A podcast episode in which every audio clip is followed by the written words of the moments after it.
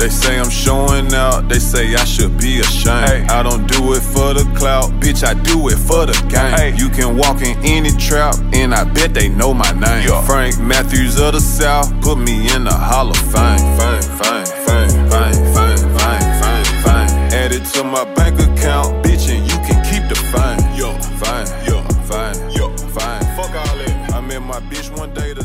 Hey, ¿qué pasa, chicos? Muy buenas a todos y bienvenidos a FD de nuevo. Bueno, en el episodio de hoy os voy a hablar otra vez sobre algo un poco más técnico, no va a ser de mindset ni nada. Os voy a contar una historia sobre uno de los primeros emprendimientos que yo hice, la verdad. O sea, fue en 2019, si no recuerdo mal. Tenía yo 19 años. Y bueno, fue uno de los primeros negocios serios, por así decirlo, que monté, ¿vale? O sea, de hecho, creo que uno de los más serios, porque es uno de los que más me comprometí. Con la historia de hoy, lo que quiero llegar es a una moraleja, como siempre, ¿no? Es algo que vais a poder aplicar a vuestro negocio, es algo tangible, es algo práctico. Entonces, creo que os va a gustar y os va a servir. A ver, os cuento. El primer negocio... Yo creo que fue mi primer negocio serio, por así decirlo. ¿Y por qué serio? Porque, bueno, monté un bar con mi amigo de toda la vida, ¿vale? Bueno, en realidad no era un bar, era un pub por la noche para tomar copas. Y digo que fue un negocio serio porque, joder, con 19 años y sin tener ni un duro, me comprometí a pagar un año de alquiler. O sea, firmé un contrato por el local de un año, me comprometí a ciertos gastos fijos. Ya os digo, sí, sin tener un duro. O sea, entonces, la verdad es que era algo bastante serio porque obviamente teníamos un contrato, teníamos que pagar los alquileres, teníamos que hacer todo, ¿no? Teníamos que pagar a los proveedores, teníamos que... En fin, sin dinero el negocio no funcionaba, entonces fue algo serio porque fue algo en lo que nos tuvimos que comprometer a llegar a unos mínimos porque si no, nos íbamos a la mierda y empezamos a deber dinero a todo el mundo. Entonces, básicamente yo abrí este pub en 2019, lo abrí, como ya os he dicho, con mi amigo de toda la vida, la verdad, y nos empezó a ir muy bien, pero en primer lugar, ¿por qué lo abrí? Porque necesitáis saber eso para entender esta historia.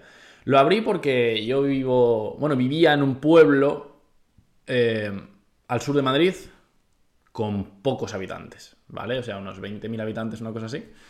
¿Qué ocurre? Que dentro del pueblo en sí no había... O sea, no había nada de ocio nocturno para la gente joven. Era todo enfocado a gente más mayor y, joder, siempre estaba la misma queja, ¿no? Era como... Yo salía con mis amigos y decía, ¿dónde vamos? O íbamos a Madrid o en realidad aquí en el pueblo cerca no había nada, ¿no? Entonces la gente, pues bueno, iba a un bar, pero era un bar, no era un pub. Era un bar que por el día servía comida, o sea... Y la gente iba allí y la verdad es que no tenían nada especial. O sea, era un bar y ponían copas, simplemente. Y la gente iba ahí porque no había otra cosa. Además, tú preguntabas a la gente, ¿por qué vas ahí? Y porque era una mierda. Y decías, joder, pues porque es que no hay otra cosa. Pues en vez de quedarme en mi casa, pues vengo aquí y me tomo una copa, ¿no? Entonces ahí se me encendió la bombilla. Y en las navidades de 2018, ¿vale? O sea, ya íbamos a pasar a 2019. Decidí que quería montar un pub, ¿vale? Entonces cogía a Jaime, que es... O sea, es un amigo mío de toda la vida, vamos. Mi amigo de toda la vida, básicamente. Y le dije, venga, ¿por qué no montamos esto? Él en un principio tenía un trabajo, también aparte, pero bueno, dijo, venga, vale. Venga, vamos a darle caña, tal, lo montamos y tal. ¿Qué ocurre? Que no tenemos dinero. Entonces, para conseguir el dinero, fuimos a un antiguo profesor nuestro y nos prestó 5.000 euros. Entonces, yo tenía unos 1.000 euros ahorrados... Y Jaime tenía otros 1.000 euros ahorrados. Bueno, total, montamos el bar desde cero, nosotros con 7.000 euros. El pub, perdón. Compramos la bebida, hicimos todo con 7.000 euros de inversión. Entonces era un todo o nada. O sea, lo abríamos, si iba mal, habíamos firmado un contrato de alquiler de un año y no teníamos salida. Porque si iba mal tampoco teníamos dinero para comprar ni siquiera suplementos, o sea, materia prima, vaya. No teníamos para comprar bebida, no teníamos para comprar absolutamente nada, con lo cual era como un todo o nada. Bueno, total, lo decidimos abrir, lo abrimos, lo conseguimos en una semana, limpiamos, pusimos todo a tope, y digo en una semana porque necesitábamos abrir el bar ya. O O sea, no teníamos dinero para pagar el alquiler del mes siguiente, con lo cual necesitábamos abrir como fuera para empezar a generar dinero cuanto antes. Entonces tardamos justo 7 días en pasar de el pub que llevaba sin estar abierto como 3 años a el pub limpio, todo preparado, la bebida, todo preparado para abrir, o sea, y para servir a la gente. Cámaras, género, todo. O sea, fue impresionante, fue una locura, la verdad. Esa semana prácticamente ni dormimos. Utilizamos a todos nuestros amigos para que nos ayudaran en todo, a limpiar, a pintar, a hacer de todo, todos los apaños que había que hacer. Y bueno, conseguimos abrirlo. Total. Anécdotas aparte, ya os contaré más, porque tuvimos una anécdota que incluso nos cerraron el bar el primer día, pero bueno. Anécdotas aparte. La verdad es que empezó a ir muy bien, y empezamos a generar mucho dinero. Pero cometimos un fallo enorme. Sí es cierto que empezamos a generar varios miles de euros al mes. O sea, al fin de semana, un buen fin de semana, nos podíamos hacer 2.500 euros perfectamente.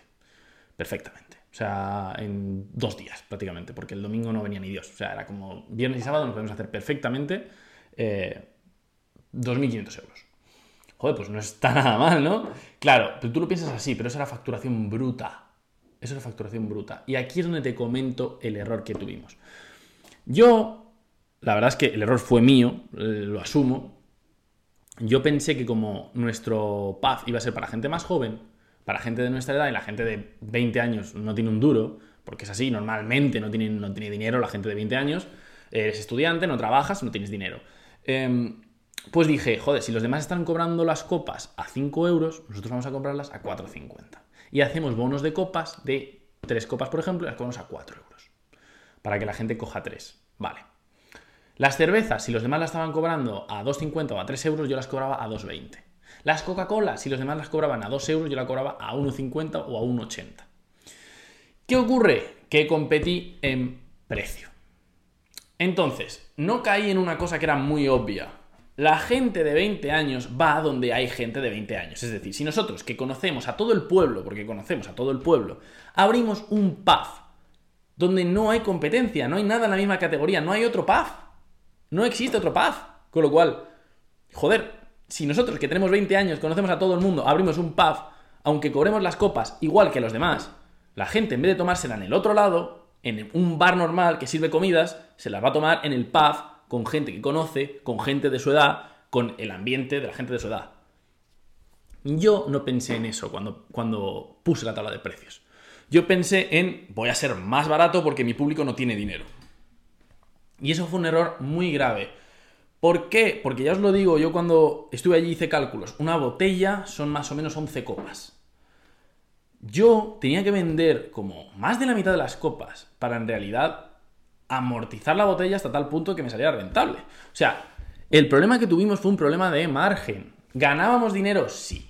O sea, sí ganábamos dinero. Pero a lo mejor nosotros si facturábamos 2.500 euros en un fin de semana, limpios para 2 personas, a lo mejor nos podían quedar 800 euros o 700 euros. Para 2 personas. ¿Entendéis? O sea, el margen era muy bajo y era porque lo estábamos haciendo muy mal en el sentido de los precios. No estábamos cobrando los precios que teníamos que cobrar. Entonces, al intentar competir en precio, al bajar los precios, lo que hicimos fue recortar el margen. Ganábamos dinero, sí, pero no teníamos la capacidad de reinvertir en el negocio. O sea, esto significa que a mí en el pub, si, por ejemplo, yo un mes ganaba dinero, todo iba bien, pero se rompía un altavoz o 2 altavoces, ese mes nosotros prácticamente no cobrábamos. Porque ese dinero tenía que ir para eso.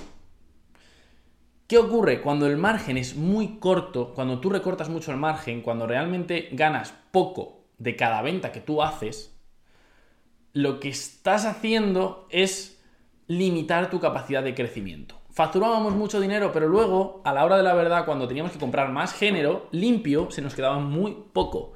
Y eso hacía que no podíamos reinvertir en el negocio, no pudiéramos comprar mejores altavoces, no pudiéramos habilitar más salas, no pudiéramos contratar más personal, ¿Entendéis? Entonces, al final, sí, estás generando dinero, pero tú mismo te estás poniendo un techo. Eso te ocurre por no tener un buen margen. Entonces, la moraleja de todo esto es, que tienes que tener un margen porque todos los negocios necesitan crecer. O sea, solo hay dos direcciones en la vida. O estás creciendo o estás muriendo. No hay otra. O sea, un negocio o crece o muere. Y cuando tú no tienes capacidad de reinvertir dinero para que ese negocio crezca y genere más dinero, el negocio no puede crecer. Hay un techo. Y cuando llegas a ese techo, hay un punto de estancamiento. Y solo hay una dirección, ir para abajo. Con lo cual, todo el negocio que no crece, muere. Todo el negocio que no está creciendo constantemente, muere. Después del estancamiento empieza el declive. Con lo cual, mira por tu margen. Mira por tu margen. No cometas el mismo error que cometí yo. Porque a mí no me daba la opción a poder reinvertir en el negocio y a poder mejorarlo. De hecho, yo tenía unas ideas en mi cabeza que eran imposibles de cumplir. Yo quería empezar a hacer eventos. Quería empezar a irme por la dirección de quizá, en vez de pub, pues discoteca, ¿no? Empezar a hacer eventos, empezar a contratar artistas, empezar a hacer cosas así. Y era imposible. Era imposible básicamente porque los márgenes no daban de sí para coger ese dinero y hacer una reinversión y poder llevarnos eso. Para los que tengáis curiosidad de cómo acabó, la verdad es que nos cerraron, después de un par de meses nos cerraron el local por el tema del COVID. Vino el COVID y lo cerramos y bueno, conseguimos llegar a un acuerdo y romper el contrato. Ha sido una de las experiencias más importantes de mi vida, la verdad, en la que aprendí muchas cosas, y también la cagamos mucho, pero al final salió bien. O sea, en realidad, sin tener ni idea, dos críos sin tener ni idea de absolutamente nada, porque si yo ahora mismo lo hiciera, lo haría de otra forma, obviamente. O sea, cambiaría muchísimas cosas, haría las cosas de una forma muy distinta, pero sin tener ni idea, dos críos, conseguimos sacar adelante eso y conseguimos empezar a generar dinero por nuestra cuenta. Y conseguimos ganar más dinero que muchas personas de nuestra edad, trabajando prácticamente 2 días a la semana, que era el fin de semana. Entonces, por esa parte contento, pero ya os digo que yo ahora veo 1000 errores y uno de los errores más graves fue ese. Tienes que tener margen en tu negocio para poder hacer reinversiones, si no, estás muerto, tu negocio está muerto.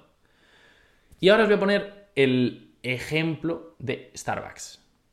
Starbucks te vende una taza de café a 5 pavos, pero a ellos ¿cuánto les cuesta? 10 céntimos. ¿Ves? ¿Por qué a Starbucks le cuesta 10 céntimos? Porque es el valor de la materia prima. El valor de la materia prima tiene que ser muy inferior al precio que tú vendes. O sea, Starbucks te está vendiendo, ¿cuánto? 50 veces lo que les cuesta a ellos. O sea, te vende el producto 50 veces más caro de lo que a ellos les cuesta. Eso es tener margen. Esa gente se puede permitir hacer un regalo a un cliente. Esa gente se puede permitir que les ocurra algo y que tengan que hacer una inversión en el negocio, o que se les rompa algo, o que les ocurra no sé qué cosa.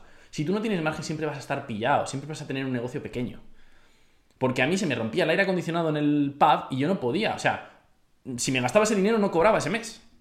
Y esto le pasa a muchas pequeñas empresas. Entonces, nunca jamás compitas en precio, nunca compitas en precio. Jamás, jamás. Tienes que competir en oferta. Que es, bueno, eso ya lo hemos visto en otros podcasts, pero bueno, y habrá muchos más podcasts sobre esto, pero nunca compitas en precio porque el margen es el oxígeno de tu negocio. Un negocio que no tiene margen, no tiene oxígeno, es imposible que sobreviva. Y bueno, hasta aquí la lección de hoy práctica, yo creo. Espero que lo apliquéis, espero que por lo menos vendáis vuestros productos 3, 4, 5 veces más caros del precio que os cuestan a vosotros. Y bueno, esta es mi lección de hoy. Esto es lo que quería compartir con vosotros. Y nada, por favor, si os ha valido, si os ha parecido bueno el episodio, lo que sea, si os gusta el show, lo que sea, lo queréis apoyar, por favor, compartidlo. Voy a hacer redes sociales nuevas del podcast, ya las compartiré por aquí, por si queréis seguir en Instagram y tal, donde estarán todos los clips.